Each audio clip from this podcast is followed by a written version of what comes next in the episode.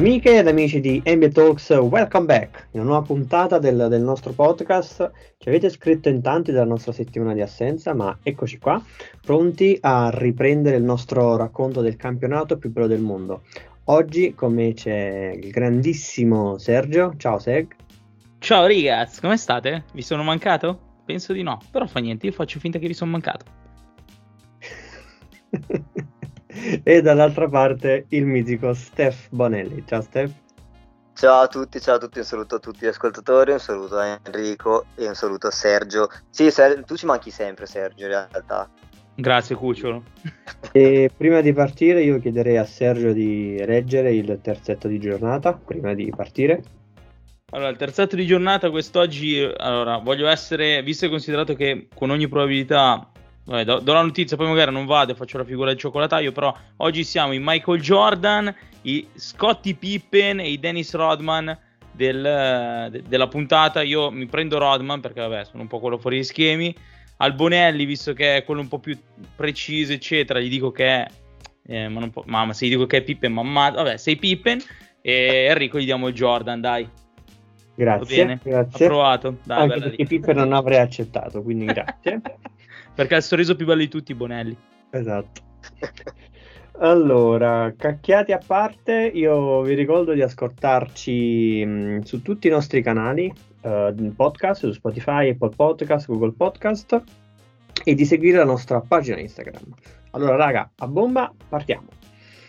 Siamo sulla situazione di 2 a 2 per quanto riguarda la, la, sfida tra i Miami Heat e i Boston Celtics, con Boston che ha vinto l'ultima partita approfittando della disastrosa partenza di, di Miami con una, una, prestazione veramente pessima, diciamo un, un, giro a vuoto degli Heat, Butler, Butler compreso, e che ha spianato la strada a, Tet- a Tatum e compagni di andare ad impattare la serie sul, sul 2 a 2. Questo blackout di Miami è un po' pericoloso? Pericoloso direi che sono un po' queste finali di conference per noi tifosi, perché adesso non vorrei magari esagerare, però eh, sono parecchio noiose, parecchio poco entusiasmanti, perché per quanto riguarda la serie Boston-Miami, su quattro partite ci sono state tre blow- blowout praticamente, perché la prima partita Miami ha vinto abbastanza agilmente, la seconda Boston ha stravinto, c'è stata una gara 3 molto equilibrata ed è stata l'unica per me degna di nota, e questa gara 4 che come dicevi giustamente tu Enrico, non c'è stata partita, Boston ha preso il comando e, e l'ha portata a casa senza soffrire troppo, anzi senza soffrire nulla oserei dire quindi sono delle finali di est che hanno un livello onestamente bassino. Mi aspettavo un qualcosa di più, onestamente, sia da Miami che da Boston. Boston, come ha detto Udoka, deve iniziare a giocare in modo così aggressivo come ha fatto in gara 4 e anche in gara 2, non solo dopo aver preso una batosta, ma anche nel momento in cui la serie è in parità, perché finora questo ci dice questa, queste prime quattro partite della serie e Miami la vedo un po' troppo disorganizzata difensivamente, cosa che onestamente non mi aspettavo perché al massimo mi sarei aspettato una serie con due squadre che avrebbero fatto fatica a segnare, Miami lo sta facendo perché in gara 4 ha fatto solo 82 punti, però anche difensivamente sta reggendo veramente male Boston, che pure lei è comunque un attacco che è migliorato mor- molto nel corso della stagione, ma sono due attacchi non entusiasmanti, soprattutto quando si parla di attaccare a difesa schierata, mentre in transizione entrambe le squadre hanno un pace molto alto. Mi aspettavo una serie con il pace appunto decisamente più alto rispetto a quello che è. Quindi linea di massima sono abbastanza deluso da, da entrambe. Vedo ancora favorita Boston perché nel mio pronostico. In realtà io avevo messo Milwaukee vincitrice in 7 su Boston, poi c'è stato l'infortunio di, di Middleton che ha cambiato un po' le cose a playoff in corso e quindi avevo pronosticato io Milwaukee Miami a questo punto eh, Boston-Miami ne avrei pronosticato prima della serie un 4-2 per Boston. Penso che potrebbe essere un risultato che ancora potrebbe starci ecco. Però dipende un po' anche dai problemi fisici che ci sono da entrambe le parti perché eh, Miami adesso è rientrato mm, Lauri che comunque è un giocatore che è un giocatore con esperienza che nonostante sia nella fase calante della sua carriera ma nella parte finale è comunque importante per gli hit. Non hanno avuto però Irro, Irro che onestamente non sta dando un grandissimo contributo in questi playoff. Eh, non c'è Morris che comunque è un giocatore anche lui che da, da play, nei playoff ci può stare per avere quella rotazione di 10-15 minuti. Eh, Boston ha sempre il problema Robert Williams che una partita c'è, l'altra non si sa, ha dei problemi al ginocchio che l'hanno fatto saltare gran parte della serie con, um, con, con, Brooklyn al primo turno e anche parte della serie con, con, Milwaukee. Quindi è un po' una serie anche da questo punto di vista con tante problematiche. Anche Smart non ha giocato l'ultima partita perché ha avuto un problema alla caviglia in gara 3. Diciamo che in questi playoff ci sono tanti infortuni, tanti punti domanda e ripeto, non mi sembra una serie entusiasmante. Spero che nelle prossime partite potrebbero essere due, potrebbero essere tre, vediamo si sveglino un po' fuori entrambe le squadre e diano un po' di spettacolo perché onestamente sia qua che a Ovest ce n'è poco finora. Io, io, invece sento puzza di gara 7, non so, non so per quale ragione, era, è una di quelle, di quelle serie lì come, come, l'anno scorso quando parlavo sempre, sempre nella serie con Miami eccetera, no? vi ricordate che, c'era, che ogni volta cercavo di indovinare i risultati, ecco, questa qua è una, da, è una, è una sfida da gara 7. Mm, allora, io mi limito un po' Vabbè, sono d'accordo con quello che ha detto Stefano, è una serie estremamente noiosa, non è una di quelle serie che dici, ah, mm, me la guardo volentieri seduto sul divano di casa mia perché do- dopo una certa t'annoi. E sì, sicuramente gli infortuni stanno gravando su quello che è un po' il divertimento e su quello che è la pill della, della gara. Comunque, mancando uno come Smart, oggettivamente manca un quinto di quello che era eh, il bello che abbiamo visto di, di Boston durante la regular season eh, io mi limito un po' magari a fare il, comunque ha già detto tutto eh, Stefano in maniera correttissima, tra l'altro, eh. mi limito a fare un commento a quella che è stata la gara di, dell'altra sera. Eh, Boston è stata bravissima a, a, sfruttare quelli che sono stati 147.000 errori di, di Miami nel primo quarto. Eh, sono riusciti a creare comunque un vuoto, tra virgolette, che comunque ha scoraggiato, secondo me, Miami, perché poi non l'ho vista molto convinta nel rientrare in, in gara, tant'è vero che comunque è finita di 20 punti, quindi insomma la vittoria è anche abbastanza netta.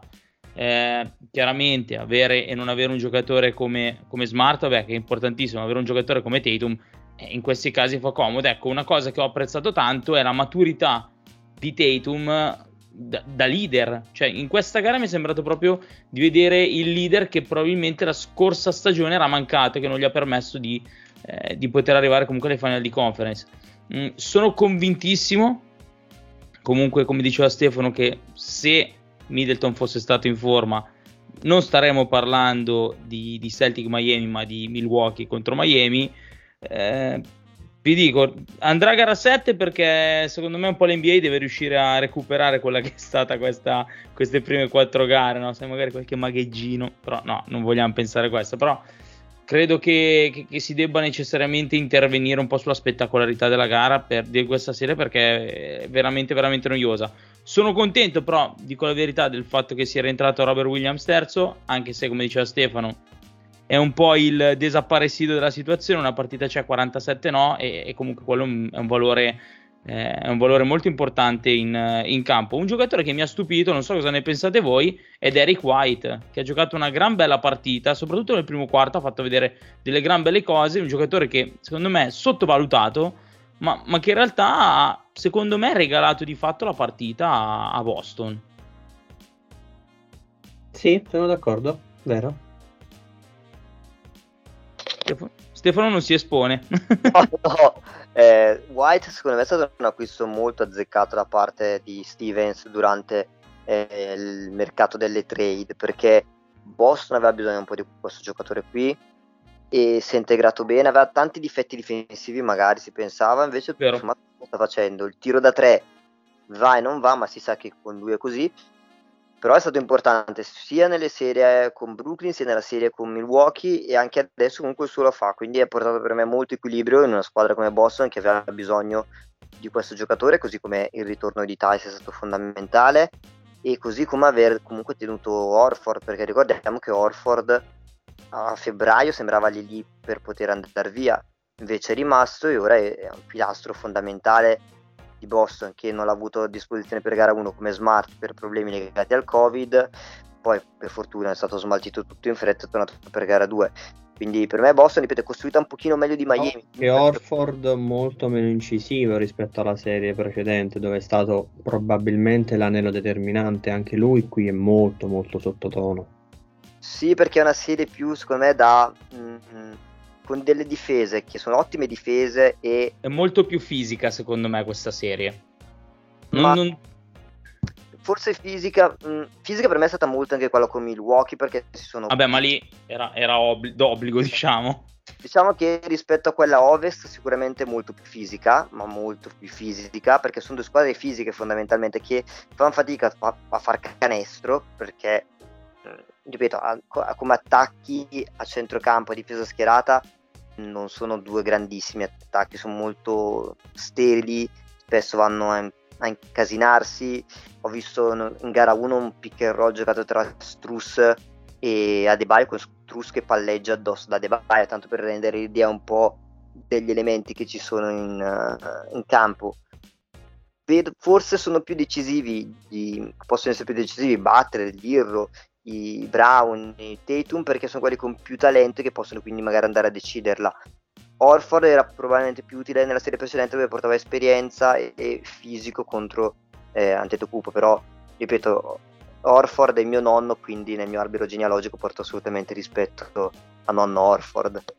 No, non so, ma l'abbiamo citato prima Jalen Brown me lo sono perso? L'abbiamo lasciato per strada. L'abbiamo lasciato per strada perché comunque adesso non è un, un apporto galattico, però comunque i suoi 12 punti li ha messi, eh al tiro non benissimo perché comunque 5 su 20, però un 7 rimbalzi. Il suo l'ha fatto, eh. Sì, Boston secondo me se tipo dovesse riuscire a in estate a, a liberarsi di Brown o comunque scambiarlo sarebbe un bel upgrade, ad esempio non so andare a provare a sentire Boston, ehm, Boston se dovesse andare a sentire Utah, visto che c'è Mitchell che non è proprio contentissimo, un tentativo lo farei, poi magari ti rispondono di no, Mitchell che tra l'altro potrebbe starci bene molto bene anche a Miami ad esempio visto che c'è il problema daranno il max contract a Irro oppure no? Potrebbe essere una pedina di scambio lui Duncan Robinson magari delle pick eh, diciamo che sono due squadre che hanno sicuramente bisogno di un qualcosina da aggiustare per il, per il futuro però intanto finiscano questa stagione perché una delle due arriverà alle finals e se la vedrà con vediamo se Golden State come pare o magari invece Dallas. Vabbè, qua, qua mi hai servito un pochino un assist eh, perché eh, la domanda che invece volevo fare io a voi due è un po' come vedete, io penso eh, una sfida già decisa perché onestamente non vedo grandi, grandi possibilità di ribaltone. Oh, poi magari Luchino nostro, come, come diceva la Laura, eh, fa le, le, quattro gare della vita e passa Dallas, ma secondo me è già abbastanza scritta ad oggi.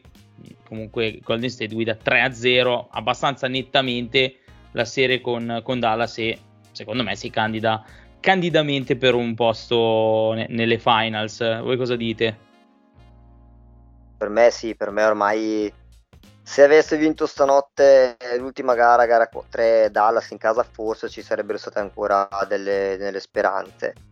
3-0 ormai nessuno può pensare che Dallas ribalti questo 3-0 a meno che eh, non ci sia, si tocchino pure, facciano tutti i gesti scaramantici i tifosi degli, dei Warriors, ma deve succedere proprio un'ecatombe in casa Warriors perché eh, Dallas ribalti, non so, un'epidemia Covid che tiene fuori tutti per dieci giorni, perché se no è impossibile riuscire a ribaltare questa serie qui.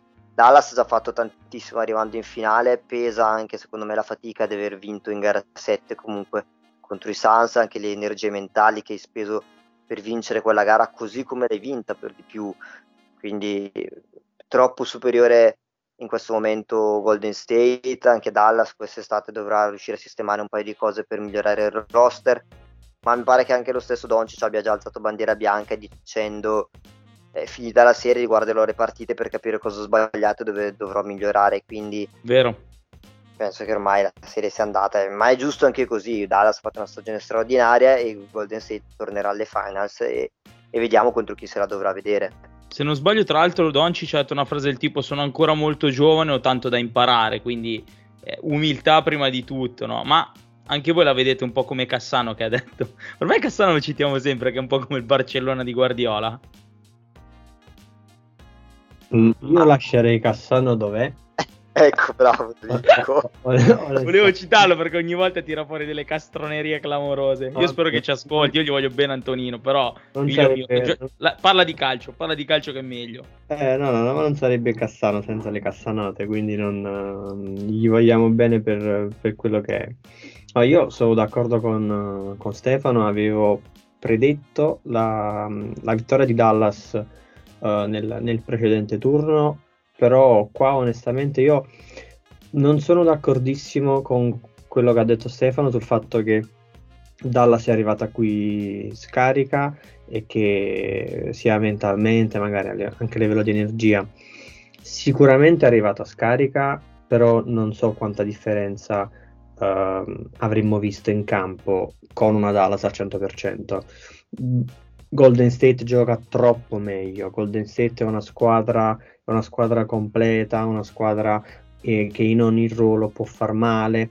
Eh, c'è quel, quell'extraterrestre di Kerry che è tornato a fare l'extraterrestre, e poi c'è Thompson che piano piano sta facendo il suo, Draymond Green, e poi c'è Wiggins che uh, si è preso una rivincita veramente mondiale e mm, sono veramente contento per lui che ha avuto questa opportunità di diventare un giocatore così importante in una squadra che ha segnato un'epoca della nostra dell'NBA e che onestamente io avevo, avevo dimenticato.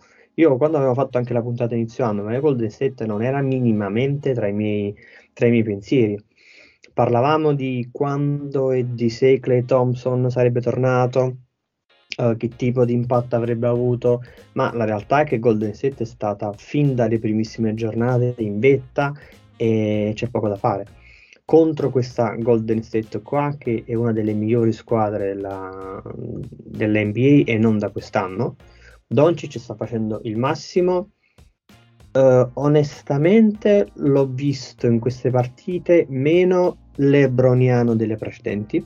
L'avevamo, l'avevamo elogiato nella scorsa serie come un giocatore che era molto più maturo, molto più completo, con una visione molto più ampia.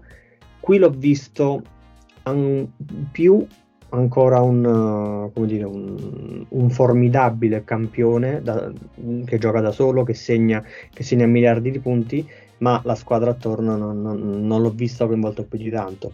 Vero che non ha gran, granché attorno a sé, però l'ho visto molto più isolato rispetto alla serie, alla serie precedente. Almeno questa è la mia impressione. Sì, gli sta mancando anche totalmente, come dici tu, il uh, compagni perché il, non ha proprio nessuno che riesce a segnare. C- sì, Dinwiddie sta facendo una serie migliore rispetto alla precedente, però Branson sta faticando. Eh, Bullock, l'ultima partita giocata a Dallas, non ha fatto un canestro non sbaglio ha tirato 0 su 7 0 su 8 da 3 qualcosa del genere ha chiuso con 0 punti. E Bullock era stato fondamentale nella serie precedente. Anche la questione dei lunghi diciamo che Dallas è conosciuta per non avere dei lunghi o meglio c'ha Kleber, a Bertans, a Powell e poi c'ha Marianovic quindi proprio da un estremo all'altro. E si pensava che magari potesse mettere più in difficoltà Golden State col fatto di avere un quintetto piccolo invece Golden State ha trovato addirittura Lune che ha fatto il fenomeno.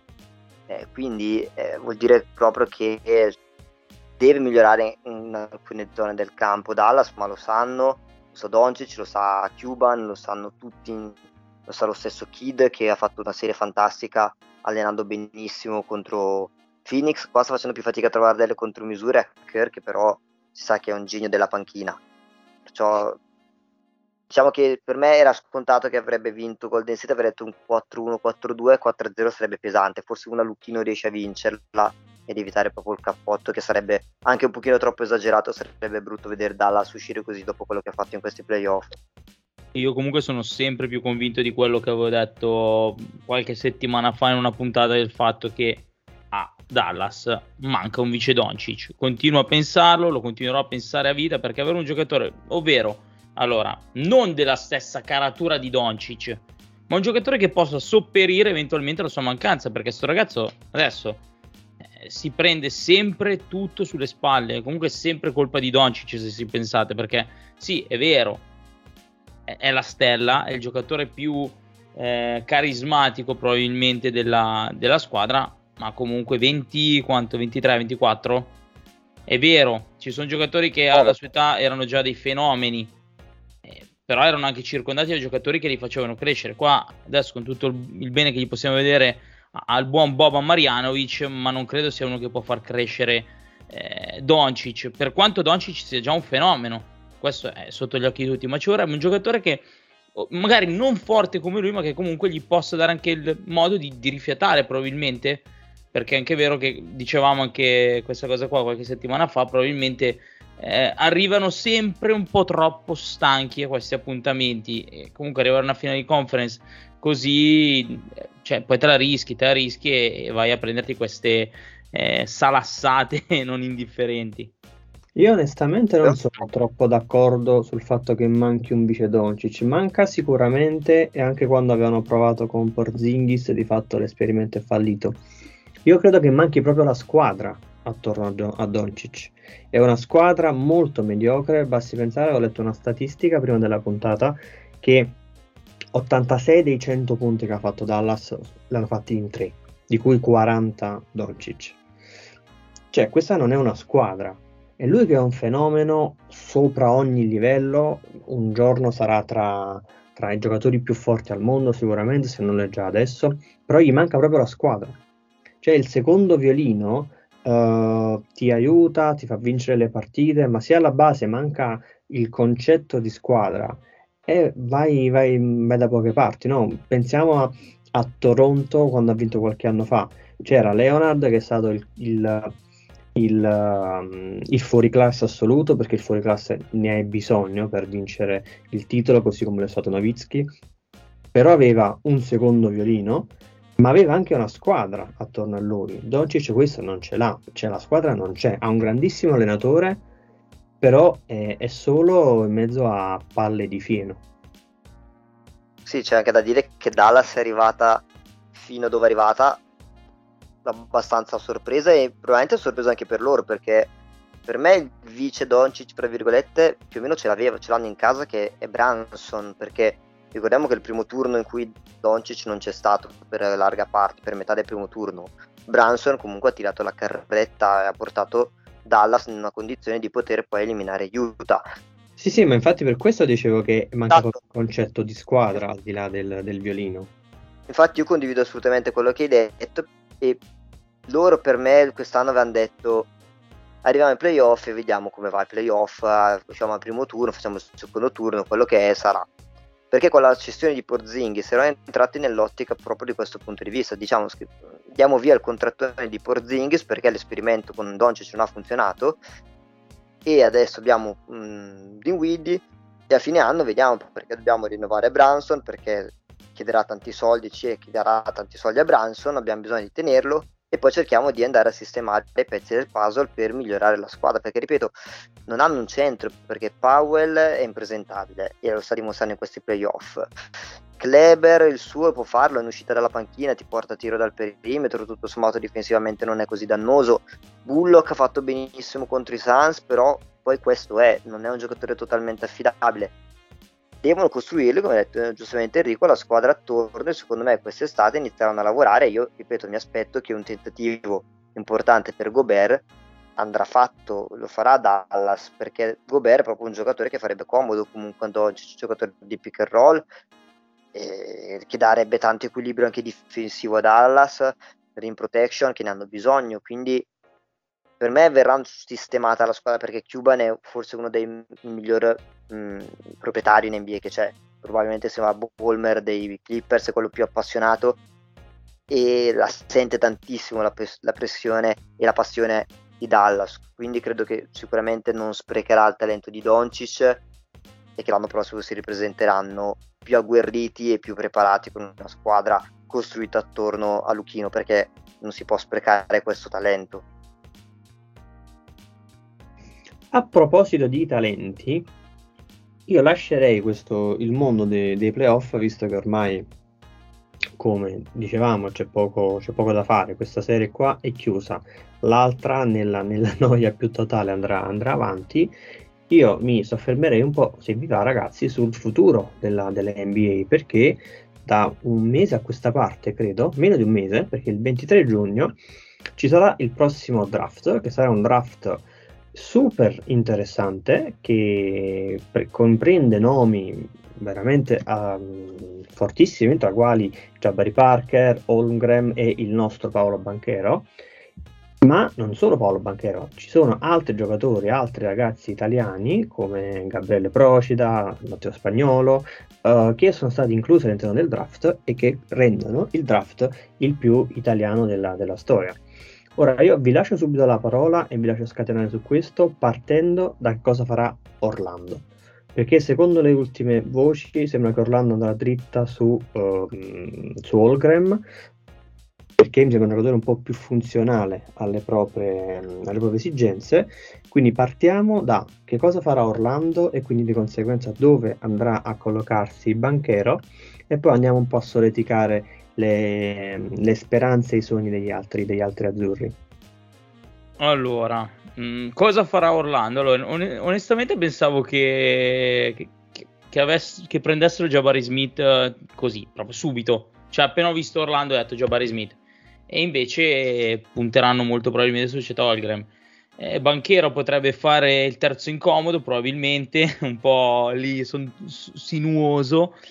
E mi auguro e penso che Stefano ne sia contento di questo, che possa andare a Oklahoma City Thunder e raccogliere quelle che sono le, le, le polveri, detto così bruttissimo, del, dell'ultimo italiano che ha vestito la, la, la maglia di OKC, ovvero di Gallinari, perché eh, onestamente lo trovo un giocatore estremamente funzionale al gioco di, di Oklahoma City e potrebbe sen- onestamente svoltargli la, la stagione, secondo me. Eh, parlando degli altri due, Jabari Smith e Chet Holgram, eh, cosa gli puoi dire? Sono, sono dei fenomeni. Eh, capita spesso nel, nel gruppo di, di, raccontarci, di, di, vedere anche video di questi due giocatori e sono veramente, veramente clamorosi. Onestamente, però, sai cosa? Sono molto curioso di, vedere chi tra questi verrà preso alla numero uno. Tra e Banchero non lo so, non lo so, però tra Chet Holgram e, e Jabari Smith, secondo me sarà la, la, sfida per la Chosen One. Io non so cosa, cosa ne pensa eh, Stefano, chi è che scelgono per primi? Allora, io faccio una premessa, visto che io se si parla di draft potrei andare avanti fino a domani mattina, in caso sparate, mi sembra troppo lungo, perché potrei veramente andare molto lungo. Allora, io innanzitutto sto godendo ancora da mercoledì notte, tra martedì e mercoledì notte, perché la lottery ha riservato una bella sorpresa ai miei Thunder, che avevano bisogno di questa scelta alta. E partirei un po' facendo, diciamo, la, sicuramente Orlando è la vincitrice della lottery perché è arrivata alla numero uno, quindi chiaramente la vincitrice, però gli stessi Thunder sono i vincitori perché hanno guadagnato sulla carta due posizioni e rischiavano sempre percentuali alle mano di finire probabilmente alla 6 come l'anno scorso che era la probabilità, la, la posizione più probabile. Houston eh, che doveva era la, la peggiore squadra della stagione è finita alla 3 sconfitta sconfitta, però sconfitta tutto sommato gli va anche bene perché i primi tre più o meno sono quelli. Grande e vittoriosa vincitrice è anche Sacramento che è salita fino alla 4 e mi spiace perché andrà a finire a Sacramento. Il rischio c'è per Jaden Ivy, quindi salutiamo anche Cap perché il suo pupillo potrebbe andare a finire in quel gulag di Sacramento, quindi un po' il rischio c'è, a meno che Sacramento non c'è dalla scelta come qualcuno dice. Per quanto riguarda chi, chi andrà al numero uno, eh, si diceva prima Jabari Smith, appena finita la notte della lottery si diceva Jabari Smith alla 1, adesso si è detto un po' Holmgren, oggi poi di nuovo qualcun altro dagli ESPN diceva che probabilmente sembra sempre più probabile che alla 1 andrà Jabari Smith. Io vado contro tendenza e continuo a dire che alla fine alla 1 andrà Banchero. Io credo che eh, Orlando debba andare su Banchero. Se andrà su Jabari Smith, allora, un, per me tutti e tre i giocatori sono, hanno pregi e difetti e li vedrei bene un po' in tutte le zone per un motivo o per un altro. Penso che Banchiero possa andare bene a Orlando perché Orlando ha assolutamente bisogno di un giocatore che porti punti, che abbia punti nelle mani, che possa segnare con facilità e questo è Banchero perché Orlando ha, è piena di guardie quindi sicuramente andrà sul lungo. È vero anche che ha tanti lunghi, e quindi potrebbe avere bisogno di un giocatore che sia il, un lungo meno lungo e tra questi tre il lungo meno lungo è Jabari Smith perché può tranquillamente giocare anche da 3 volendo comunque alternarsi con Wagner uno da 3, uno da 4 con 5 eh, Wendell Carter Jr. Holmgren potrebbe starci anche qui bene perché fai giocare magari, lo fai giocare da 4 visto che fisicamente non, non so quanti minuti giocare effettivamente da 5 vero e proprio ti porta rim protection eh, non è un attaccante puro nel senso che non è un primo violino quindi diciamo tutti e tre possono avere i loro pro e i loro contro. Io credo che Orlando possa aver bisogno più di un banchero.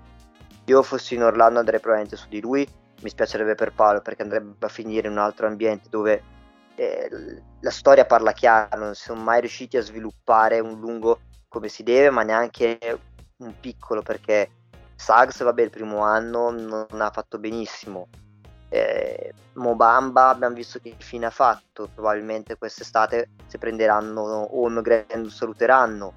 Eh, Isaac è scomparso nel nulla, infortuni dopo infortuni. Wagner ha fatto una buona stagione, però era un giocatore già NBA ready. Quindi se voglio andare sul sicuro possono andare su Banchiero che per me è appunto NBA ready. Se andiamo a vedere quello che è lungo o meno lungo andranno su Jabari Smith, se andranno sul giocatore con più talento, probabilmente con il ceiling più alto, potrebbero andare su Holmgren. Non lo so, vediamo su chi andranno. Poi diciamo che i primi tre sono questi, sono abbastanza sicuri. Alla 2 i Thunder potrebbero puntare su Jabari Smith oppure Holmgren, dipende da chi rimarrà libero. Non vedo benissimo Banchero, da italiano chiaramente mi farebbe piacere vedere un altro italiano a OKC dopo eh, Gallinari, però non ce lo vedo bene come fit Banchero e Thunder, perché in attacco si porterebbe una mano, però è un giocatore che chiede tanto palla a sé e i Thunder hanno già Giddy, hanno Shea Gilgis Alexander che devono gestirsi tra di loro i possessi, quindi vedrei bene più un Holmgren o un Jabari Smith che sanno giocare più off the ball, hanno tiro perimetrale, cosa che i Thunder hanno assolutamente bisogno, mentre Banchero tira col 33% da 3. Può migliorare sicuramente, eh? non sto dicendo che non può migliorare. È un giocatore più da isolamento e i Thunder hanno già, ripeto appunto, Shea Gilgis Alexander che è il re degli isolamenti, quindi andrei più su un'altra tipologia di giocatore se fossi in OKC, non credo che Ste tra un po' caccio il grilletto, eh? Ecco. Quindi per me Banchero andrà alla 3 e non lo so, ecco, alla 3 Banchero eh, mi spiace, anche lì Houston non, non, lo vedo un grandissimo fit per lui, offensivamente anche lì ci sta, difensivamente una coppia di lunghi Banchero Sengun in bocca al lupo a Houston. Però ecco, vediamo un po' questi tre sono, saranno sicuramente i primi tre, poi Orlando sarà al lago della bilancia, chiaramente scegliendo per primo, quest'anno non c'è una prima scelta sicura come era Cunningham, vediamo dopo i workout e le interviews che faranno lì, i rumors che usciranno saranno un po' più chiari, adesso un giorno è uno, un giorno è l'altro, quindi ha poco valore quello che viene detto. Ho fatto bene, vedi, a aspettare Stefano perché era sicuramente molto più preparato di me. Io, guarda, nel mio piccolo invece sono molto più preparato sotto l'aspetto Serie A quindi posso dare, se volete, mia, il, mio, il mio giudizio sugli altri due italiani che eh, potremmo forse vedere in, in, NBA, ovvero Matteo Spagnolo e Gabriele Procida. E se inizialmente, allora, partiamo dal presupposto, sono pronti per l'NBA? No, assolutamente no. Ma, ma penso che nessuno dalla 13-14 in poi sia pronto per l'NBA.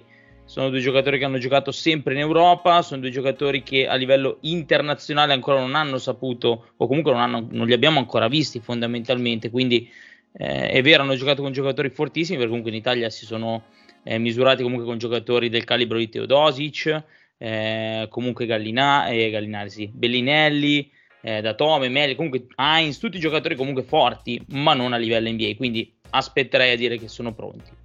Se devo dare il mio giudizio sui due, molto telegrafico in realtà, eh, ad oggi vedo più papabile l'arrivo di Procida in NBA eh, per quale motivo? Non perché sia un giocatore superiore a, a Spagnolo, anche perché fondamentalmente se ci pensiamo a livello di, di play l'NBA è abbastanza satura, quindi magari uno spagnolo potrebbe fare meno comodo rispetto a un Procida che fondamentalmente oh, è un giocatore che da tre tira anche sempre abbastanza bene e nella NBA di oggi abbiamo visto quanto è fondamentale il saper tirare da tre.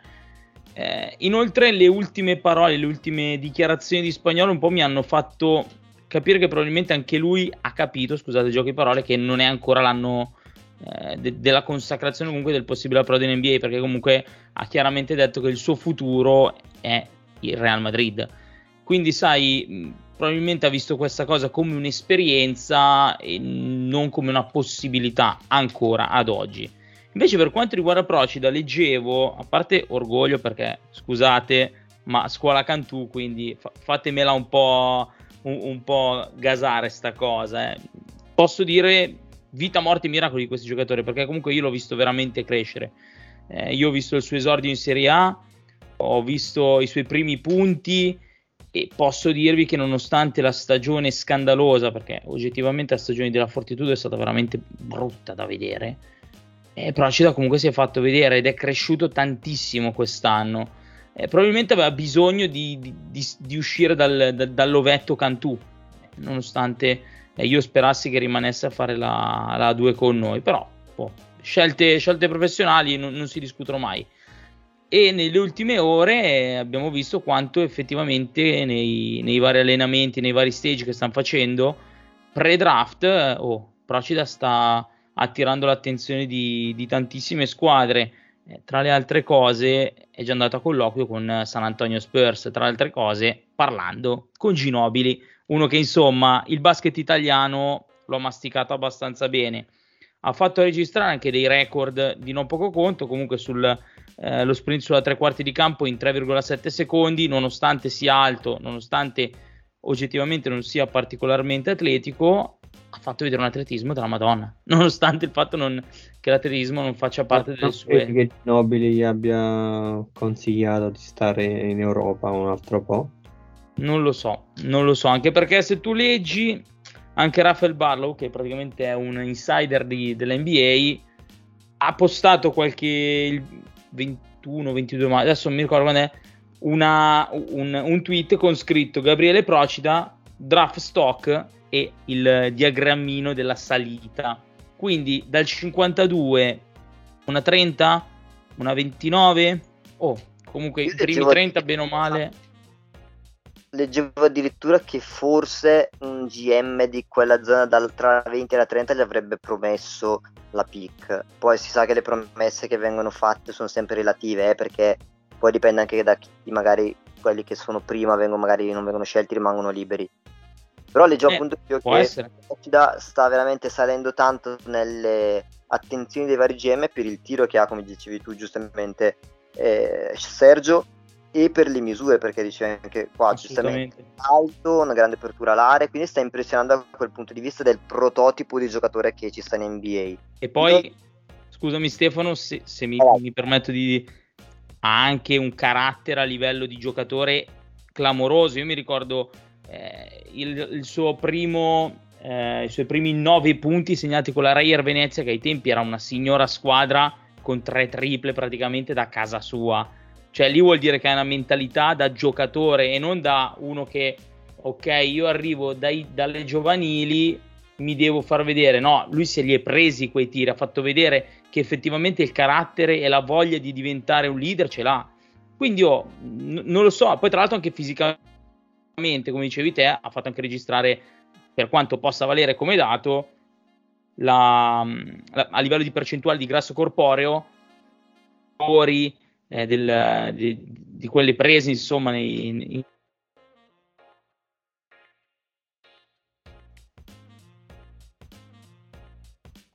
sovrappeso possiamo dire anche, anche perché beh, sovrappeso il buon Procida non penso di, di, vederlo mai perché è sempre stato uno stecchino. Però no, a livello muscolare è diventato veramente un, un, bel giocatore cioè lo vedi che si sta formando. E oh ragazzi ripeto più più Procida che Spagnolo io vedo. Non so voi cosa ne pensate. Vabbè, Stefano già. Te, Enrico, cosa dici? No, no, anch'io d'accordo più Procida che Spagnolo, però secondo me Procida non è pronto. Non... Sì, è vero, è cresciuto fisicamente perché quando era accanto era veramente, sembrava pascolo, no? Come, come struttura, struttura, fisica. Adesso si è, mm, si è, ingrossato un po', è più doppio, sta, sta crescendo bene, però secondo me se viene in NBA fa, fa, la panchina, rischiamo di vedere un Manny, un Magnon 2.0. Cioè io proverei a fare un, un, uno, se non un altro paio d'anni in, in Italia, possibilmente in Europa, misurarti anche col basket internazionale, magari con una squadra che faccia le coppe, perché così è presto, è interessante ma è molto acerbo, è... non lo so, io poi sarò puntualmente smentito, ovviamente me lo auguro per lui, però non lo so, io non ce la vedo. Non... Beh, devono decidere loro poi comunque dopo tutti questi, questi eventi e cose se poi si sentono pronti per poter eh, partecipare. Se, penso che sia... Guarda, io per quello che posso, che, che, lo conosco, so che è un ragazzo estremamente intelligente, un, un ragazzo estremamente lungimirante, un ragazzo che comunque eh, prima di prendere una scelta, insomma, ne passa, eh, basti pensare eh, quando, quando doveva lasciare Cantù per andare a Bologna eh, ci ha pensato, ci ha pensato anche tanto, lo so per, per via attraverso, perché comunque poi, esatto. conoscendoci tra i... Però Quindi poi, sai, oh, livello... magari vedi i suoi limiti. Ma per me lui in NBA, cioè nel draft per me lui ci rimane, non, si, non, tira, fuori il suo, non tira fuori il nome, perché si può anche dire che non, non voglio più stare dentro il draft, mi ritiro. Magari spagnolo potrebbe farlo, ma secondo me non lo farà nemmeno lui perché ha delle speranze di scelta tra la 50 e la 60, secondo i vari mock draft, ce le ha. Poi eh, io onestamente conosco poco entrambi perché seguo veramente poco la, il campionato italiano. Eh, ho visto qualche video di Procida perché è quello più in quella zona di draft tra fine primo giro e inizio secondo, quindi interessante. Eh, ripeto, non conoscendolo vi mando, cioè vi faccio voi la domanda io questa volta perché eh, magari viene scelto. Mettiamo viene scelto fra fine primo giro inizio secondo. Con l'inizio del secondo giro magari fanno firmare un two-way contract, magari all'inizio, eh, non so, lo mandano un po' in G-League, un po' lo fanno strutturare con, con, i, con i grandi, mettiamo così, oppure magari decidono di dire, ascolta, facciamo così, io in questo momento il roster, fra virgolette, ce l'ho pieno, non ho un posto a disposizione al roster, ho i diritti su di te perché ti ho selezionato e ti faccio stare ancora un anno in Europa. Voi lo vedreste quindi, da quello che ho capito, penso di sapere la risposta, però come la vedresti magari un altro, an- un altro anno in Europa a maturare e poi l'approdo in NBA magari da più sì sì sì assolutamente. Sì sì super una squadra? Di Eurolega. Ecco esatto quale squadra? Se Milano o la Virtus che da quello che ho capito dovrebbe giocare giocherà l'NBA, l'Eurolega l'anno prossimo o come magari una, una, squadra europea non lo so quello ma, sapete magari meglio voi chi potrebbe avere in Europa bisogno di un giocatore come lui che pot- potrebbe dargli minuti importanti.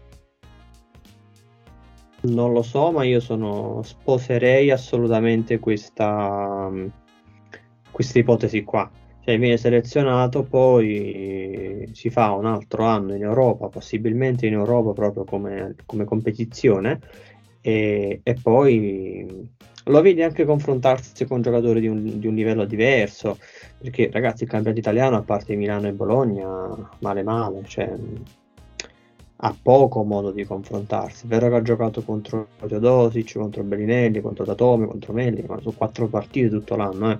due contro Milano e due contro Bologna. Quindi io un altro anno me lo farei.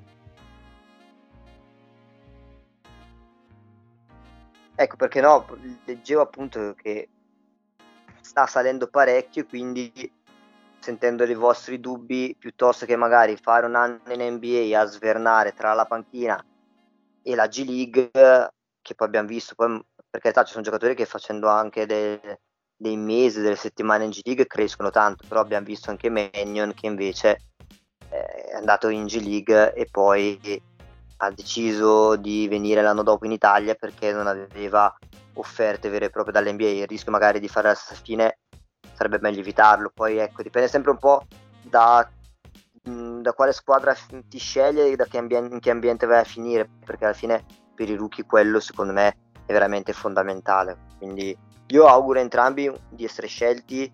Penso che Spagnolo se deve essere scelto al 99.9% tornerebbe comunque in Europa, probabilmente magari fare un anno a Real Madrid e appunto Procida da quello che mi dite voi sarebbe probabilmente meglio anche lui un altro anno in Europa e poi in NBA, però ecco se dovesse venire scelto al primo turno magari fine, la zona fine primo turno sarebbe già una squadra di alto valore, quindi magari penso che sarebbe più propensa a dirgli vai in Europa, ti fai l'annetto in Europa e poi ci rivediamo l'anno prossimo e valutiamo a che punto sei.